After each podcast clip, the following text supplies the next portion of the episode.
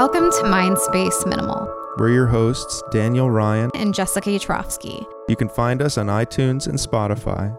Don't forget to subscribe, rate, and review. We hope you enjoy this episode.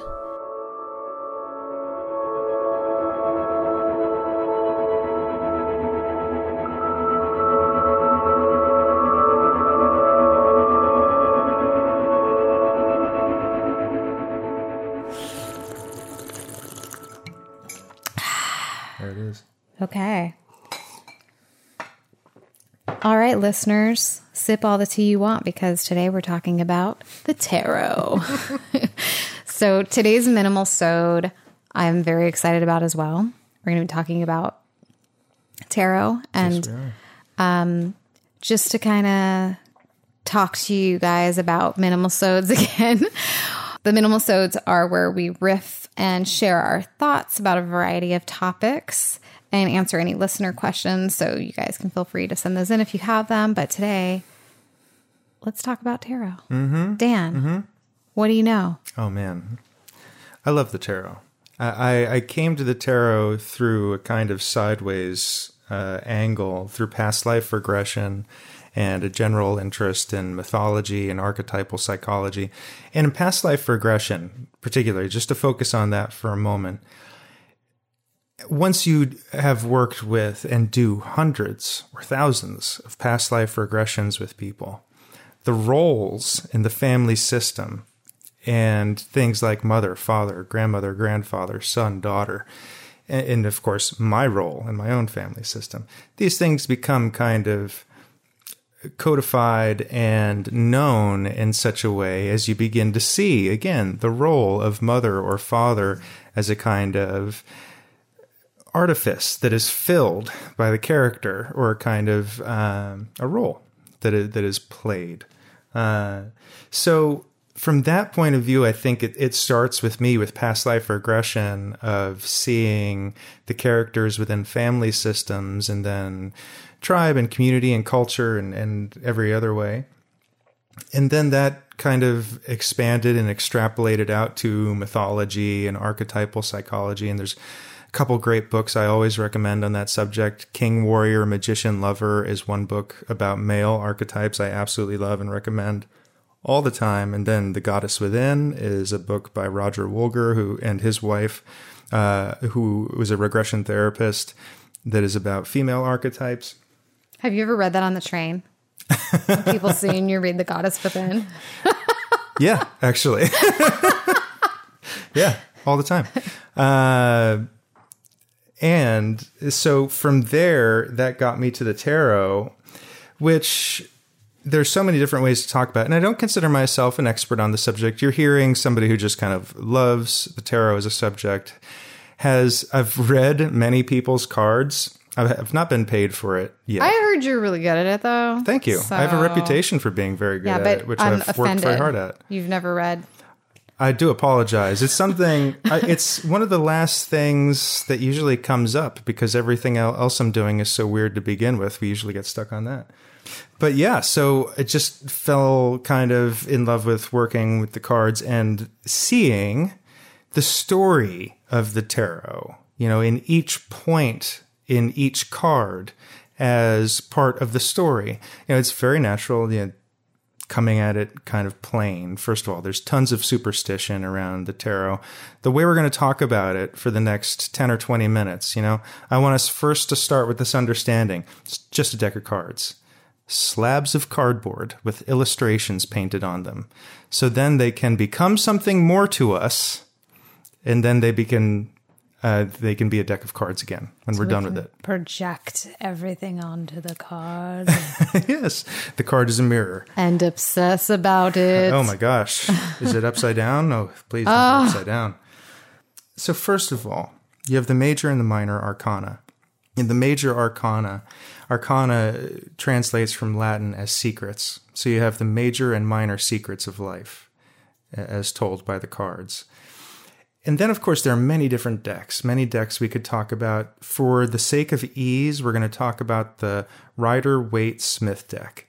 Uh, and that is the one that everybody's, that? yes, everybody's most familiar with. Can I see it while you're talking? Of course, yes. I'm going to hand my deck to Jessica as we're talking. Am I allowed to set your deck? Yes. Ew. That didn't sound very nice. We're going to edit that out. So there are many different decks that can be worked with. Of course, it's really particular to the person. It's personal, ultimately, what works for you and what doesn't. There is no end, or can be no end, to the superstitious thinking around the cards. So one of the first things we want to do is kind of strip away any of that unnecessary, again, just kind of superstition, attaching our own fears or phobias.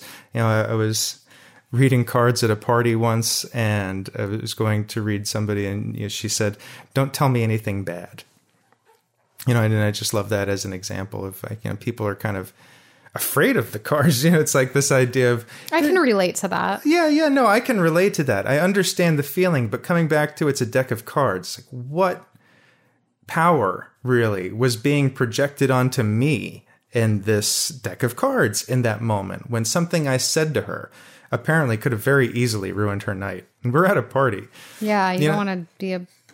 No, buzzkill. Not at all. First, do no harm. That's that's that's always the rule, but especially when you're at a party and you don't want to bring down the vibe. So anyway, coming back to the tarot as a study, the cards of the major arcana we could spend all our time with. I mean, we begin with the Fool, key zero, and we go from the Fool to the Magician, the Magician to the High Priestess, and the High Priestess to the Empress. Those are the first four cards, zero, one, two, and three. And the Fool, and just to talk this through for a second, the Fool is androgynous. If we looked at that card, it, he's a male figure, but looked at closely, I mean, he's definitely has male and female qualities. There's something deeply feminine about the card, about the character. In the same way, there's something deeply feminine, oftentimes, about the most beautiful men. They I feel have. like you're defending the Fool, and if he's male... Go ahead. He's a fool. That's well, that's not, one reading. Let's not give him that's any feminine reading. energy. That's fair, that's fair. I'm kidding. No, the, uh, no, I get it, I get it. The, uh, the Fool, I mean, to your point, though, and the, the truth of the joke there, I mean, the Fool is a fool. You know, and the part of that card that is always so powerful. You know, it's trickster energy. It's the Joker in the Batman comic books. And, and it's everything positive and negative that is presented there. It's key zero. You see, so the zero is very important too, that it hasn't happened yet. It's non-material. As zero, it's the next word I'm going to say before I've said it. So it's the next moment of creation before it has come into creation. And in that sense of possibility, anything can happen. It's the unwritten future. It's the Fool card. So it has male and female, masculine and feminine. He has the natural world at his feet and his tiny white dog, which looks exactly like my dog, Levi. He's too, wearing I, a dress. He's wearing, yeah, I believe he's wearing a tunic. Mm-hmm. Uh, he's standing at a precipice at the end of a cliff and could very easily fall off as he's singing. Yeah, this upward. Looks pretty dumb. Yeah. Yeah. So again, it's this line between foolishness and absolute triumph and glory. It's the it's the size of one's dream and goal that feels impossible and foolish, but it takes a dreamer, you know, somebody courageous enough to stand next to the cliff, take a risk, perhaps. Ignorance is bliss. So f- from the Fool, we go to the Magician. Through magic, the world comes into creation. This is what the tarot says. And, you know, magic in this case could take the place of many other words, perhaps. But from the Fool into the, the wisdom and power of the Magician. The Magician itself, a very masculine card. But again, really all cards have masculine and feminine in them. And from the Magician, we go to the High Priestess. The High Priestess is... a lady you do not want to mess with. The the High Priestess is the height of feminine power and magic, and the magic through which creation is made begins in the masculine and passes through the Magician to the feminine and the High Priestess. And from the High Priestess, this celestial feminine power, it becomes an earthly feminine power, the Empress. who in her card is sitting in her gardens in a beautiful robe, leaned back, in repose, deeply comfortable, confident, and at ease, secure, in a, a scene of absolute fertility. So, you know, this is just the first four moments uh, of the major arcana, which present this little story of masculine and feminine that is the creation of our world, that, that could be the creation of a project, that could be the start of a business, that could be the start of our day.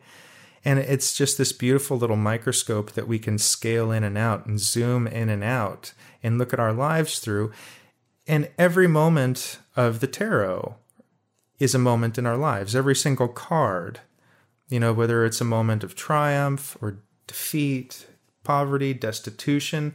Yes, I'm being, what is that? Is that I'm the, holding up a card. I believe it's the Ten of Swords. Is that an X on top? Yes. Yeah, the Ten of Swords.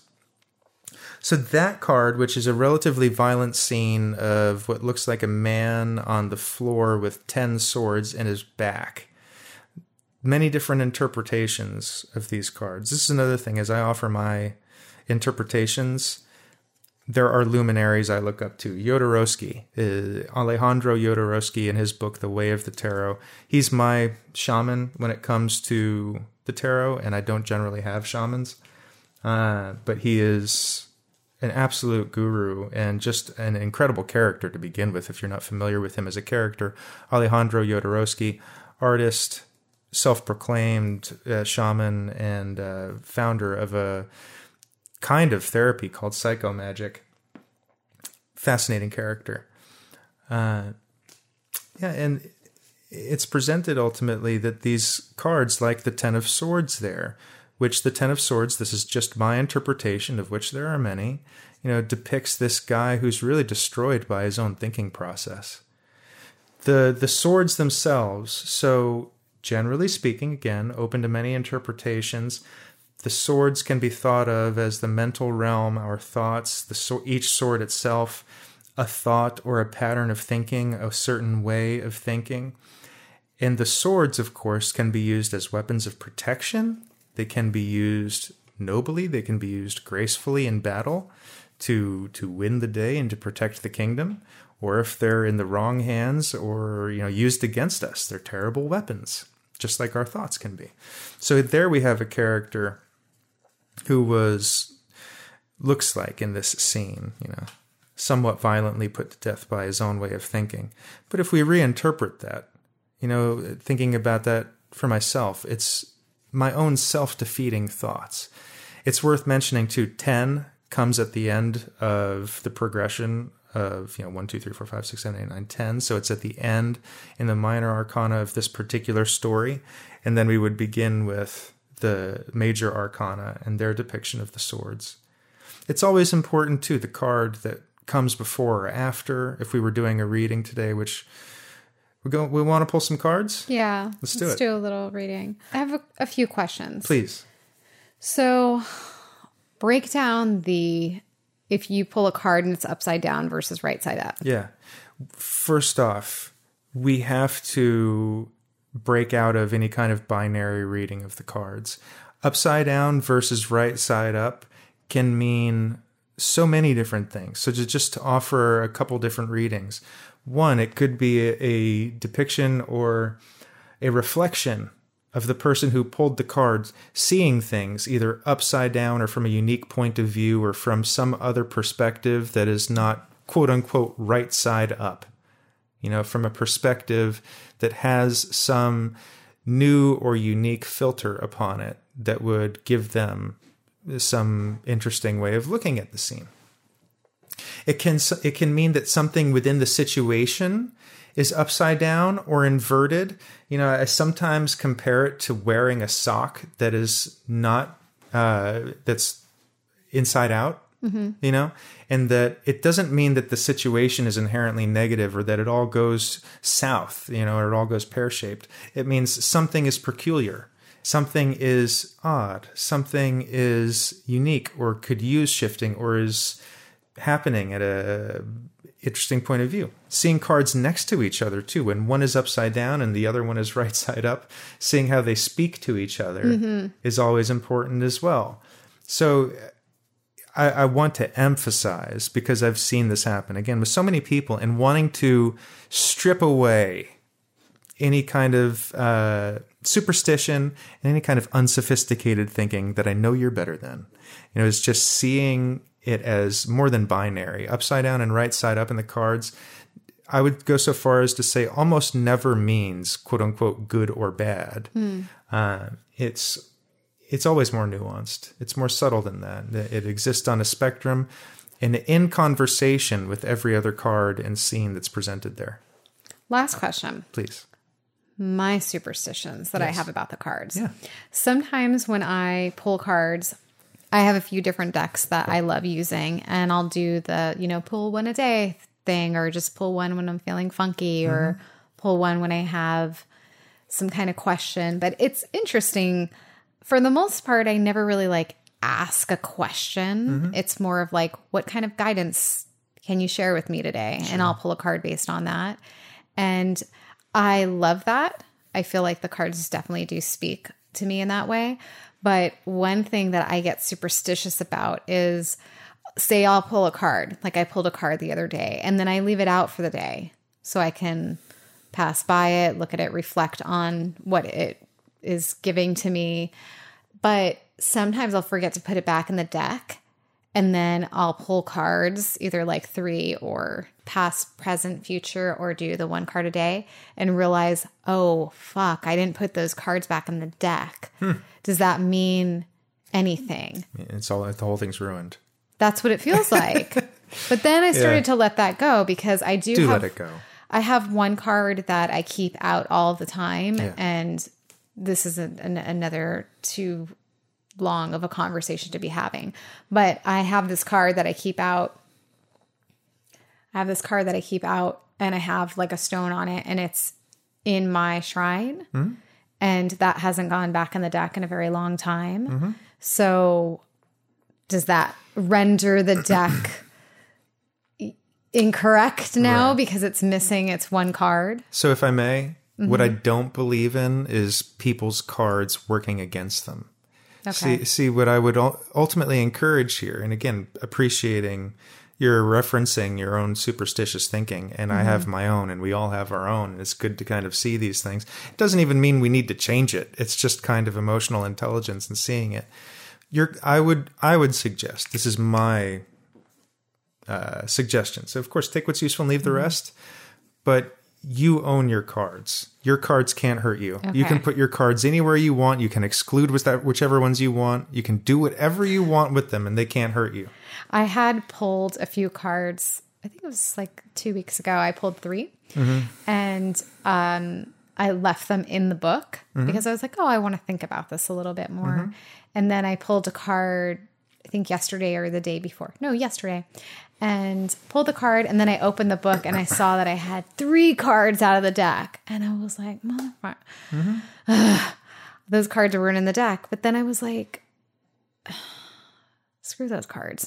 They didn't need to be in the deck, because I've never gotten that card that I pulled that sure. day. And maybe I didn't get it because They, these other three cards were taking up space, so they were gone out of the deck, and I pulled this beautiful card that spoke to me that day. So, yeah.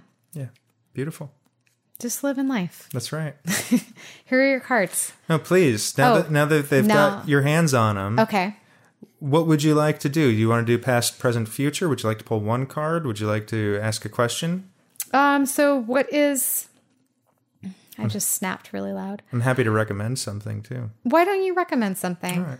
So let's start with three cards. Let's start with past, present, future. Okay. And go ahead and lay them How down. How should we do this? Go ahead and lay them down wherever you want, wherever you're comfortable. Here, I'll do it. Can I do it on? Here, I'm going to give you this back. I'll take that. I want to get this deck.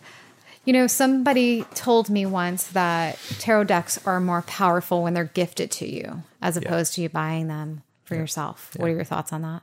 I agree. I mean, everything's more powerful when it's gifted. Okay. Right? Well, great. Right?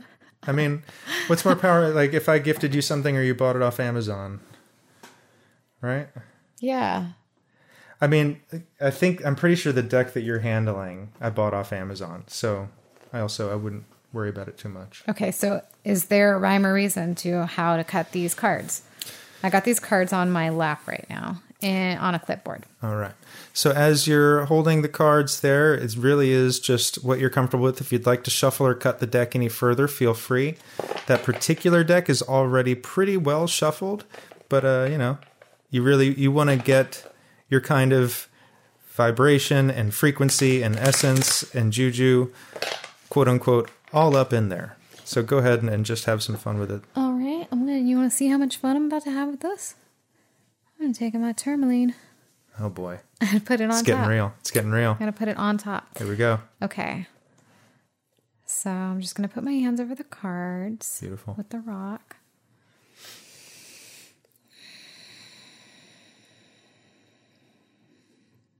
And we're doing past, present, future? Yes. To Do start it? with. I don't need to ask a question, right? You don't it's need just, to. Okay. You can if you'd like, but no, you don't no, need to. No, no. Let's not try to be controlling. Jessica. Okay. Sent some good vibes down into the deck. All right. So any hand I should be holding this in? Whatever feels right. Okay. And just do, do, do, do. Correct. Okay. Do, do, do, do. And flip them over? Yes. Okay. Oh, nice. Call them out as you're pulling them, please, just so I can I, hear them. In the I don't know what these are. That's the whole point. So go ahead and hand them over. I'll call them out. Okay. So the first one I pulled was... So the first card... And it's the, the other way around, right? Is the Six of Pentacles, followed by the upside-down Ten of Pentacles. Followed, Wait, but are you holding it the right, the way that I gave it to you? Followed by the Seven of Wands. Do I have it upside down? Is it like this? No, you're right. Yeah, okay. That first guy was right side up. Okay. Okay. So, in a general reading, and again, this... Don't tell me anything bad. Exactly, yeah. And I really, I want to emphasize again, this is, you're hearing a dedicated and devoted hobbyist's interpretation of the cards, as I also say, you know, there's not one final interpretation of the cards. We have a picture in the Six of Pentacles, a rich and affluent merchant expressing uh, charity, really, to two people who look homeless and impoverished at his feet, essentially. In the background, there is a scene of a kingdom, a castle, some greenery. In the foreground, very flat land. He's holding in one hand scales and offering alms or coins with the other. This is a, a card of charity, to be certain, and a sense of affluence. And the position of your past today, you know, this would just speak for some sense of charity, generosity, abundance, wealth, perhaps.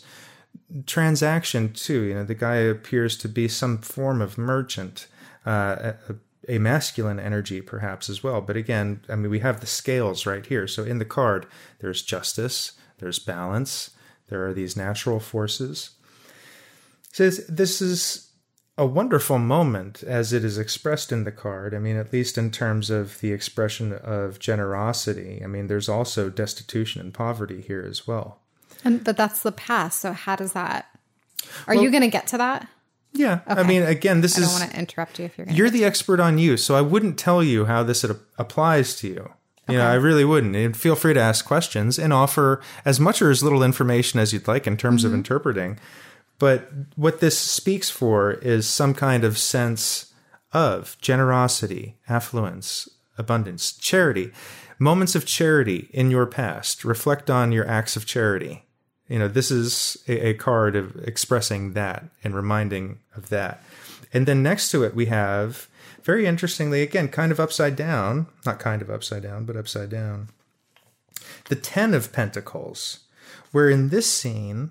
We have an older gentleman. I mean, this could really be, you know, maybe months, maybe years, but, you know, further into the story of the same character. A older gentleman in repose in his garden with two dogs at his feet. They look like Italian greyhounds or something like that. It looks like a, a scene in Florence or Tuscany or something. The pentacles, by the way, will generally represent... physical workmanship. The pentacles have been sculpted from from wood and stone and metal and made with a person's hands. So, you know, the The pentacles speak for the density of life, workmanship, career, vocation, uh, what we devote our our time and energy to in terms of what feeds us and, and feeds our families. So there's, again, there's a sense of the merchant, there's a sense of transaction, there's a sense of work throughout the pentacles. And in the upside-downness of this scene, in the position of the present, you know, again, coming back to a, a nuanced interpretation here. Things are upside down. Well, yes. Right now. Yes. Yeah. You know, just this sense of the upside-downness of things, even concurrent with what can be a sense, if if only for a moment, of abundance or completion, or, you know, there being a sense of, you know, momentary satisfaction that is turned upside down. Um,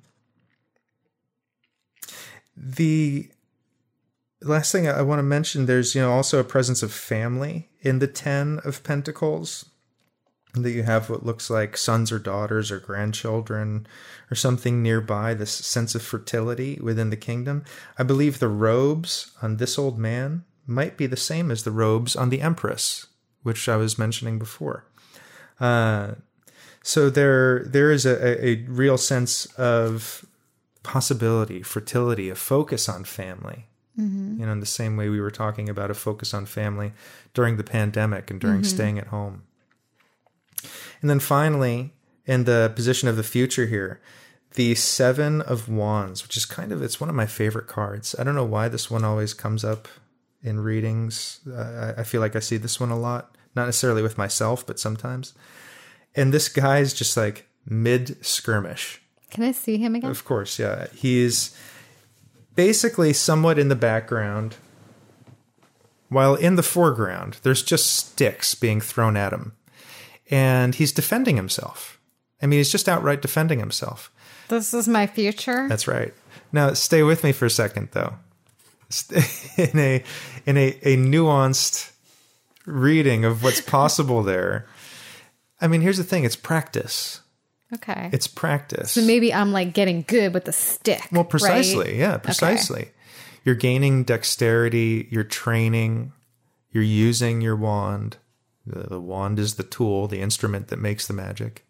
He does have an expression on his face like, come on, man, really? Yeah.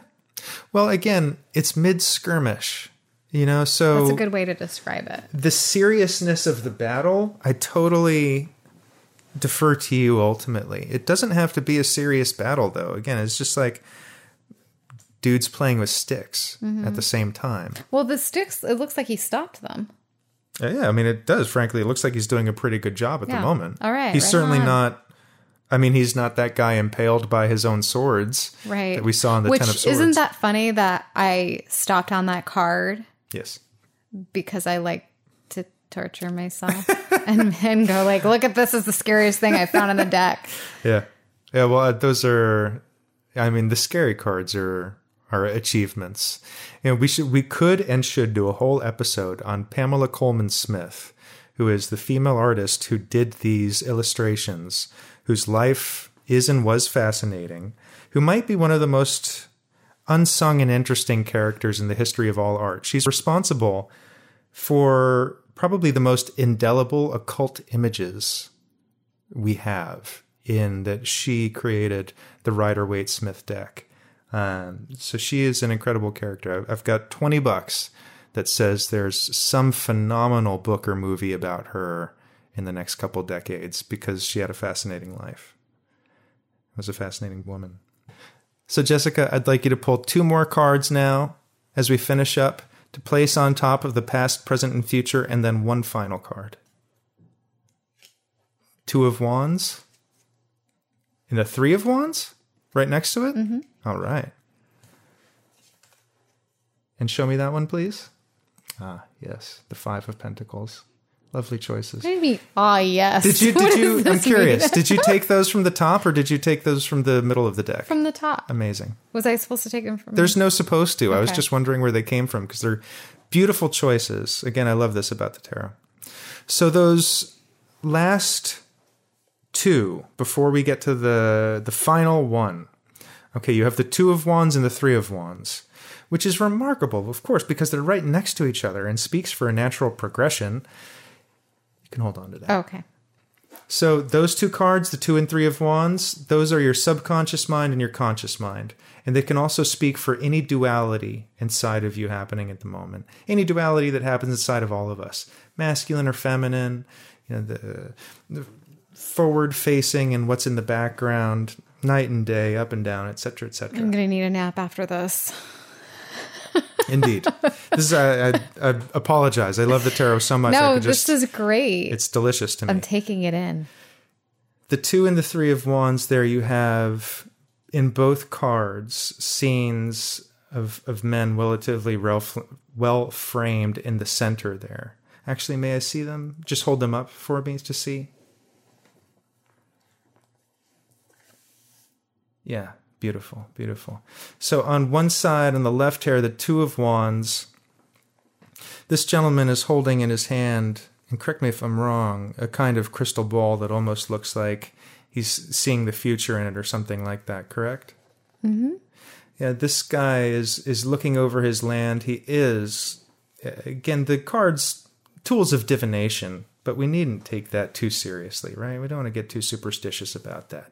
But the, the cards are all about foretelling and seeing the future and all this kind of stuff. So here we have in this in this card a guy like us trying to look into his future, surveying his land, surveying his kingdom, his wands comfortably positioned nearby, the tools with which he creates nearby. But he is not in a moment of activity.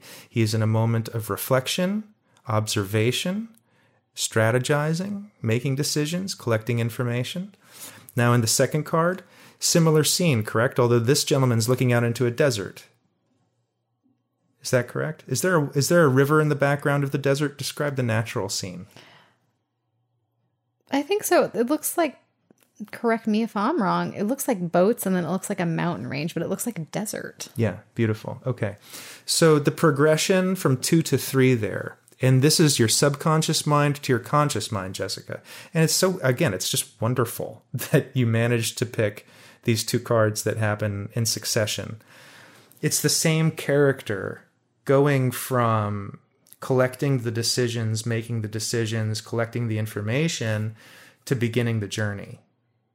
And, you know, your subconscious mind with the two of wands, as we were speaking about listening before, is listening, observing, watching, looking at the environment.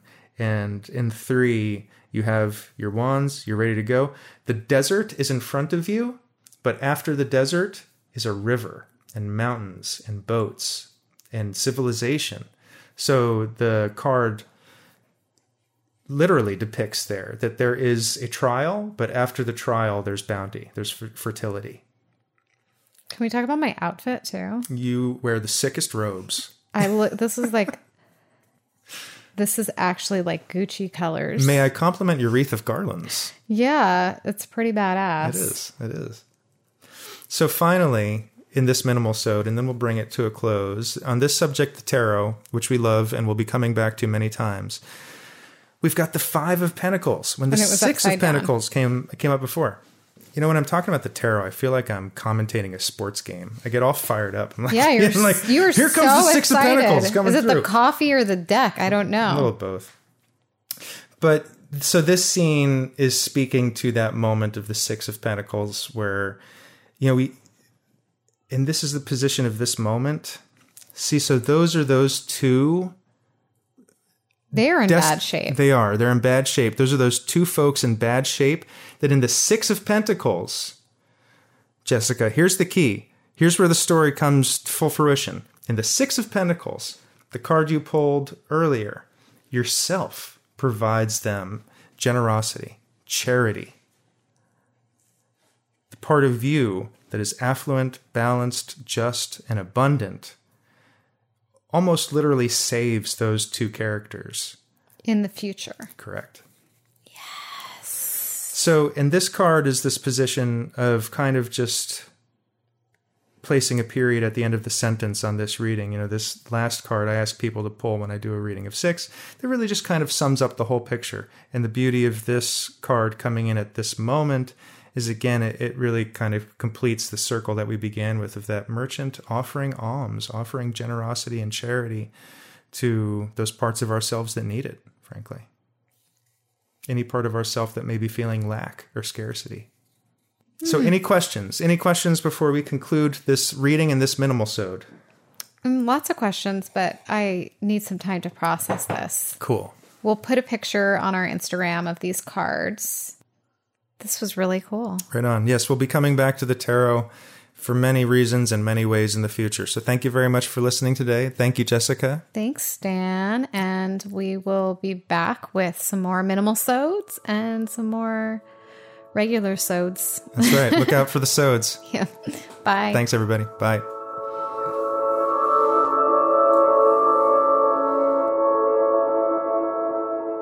You can find us on iTunes and Spotify. Don't forget to subscribe, rate, and review. Visit mindspace minimal dot com and email us at mindspaceminimal at gmail dot com. That's M I N D S P A C E M I N I M A L dot com. Keep it minimal and keep it moving. Thanks again for listening.